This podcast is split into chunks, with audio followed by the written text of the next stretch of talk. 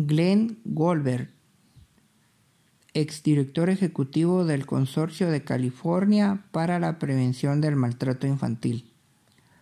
La historia de David Pilser debe ser contada con el fin de que los estadounidenses se movilicen para crear un país donde un niño no sea peligro.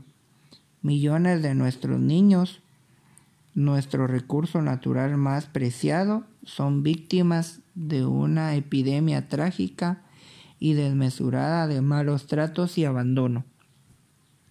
En la última década se ha incrementado el nivel y la intensidad del maltrato de manera espectacular.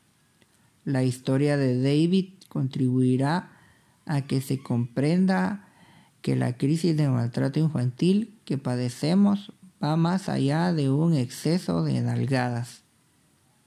Cada año se emplea la brutalidad y la tortura física, emocionales y sexuales con cientos de miles de niños indefensos. Cada acto de maltrato infantil se proyecta hacia el futuro. Cuando se hace daño a un niño, todos padecemos las consecuencias. David Pilser ha logrado sobrevivir a los malos tratos de su infancia y su historia es una fuente de inspiración para todos nosotros.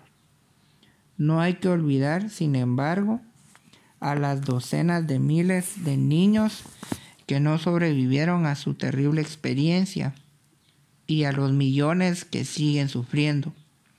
El único remedio contra el maltrato infantil es la prevención. Deseo fervientemente que este libro contribuya a potenciar el movimiento de quienes trabajamos para evitar el maltrato infantil en todas sus obras, en todas sus formas.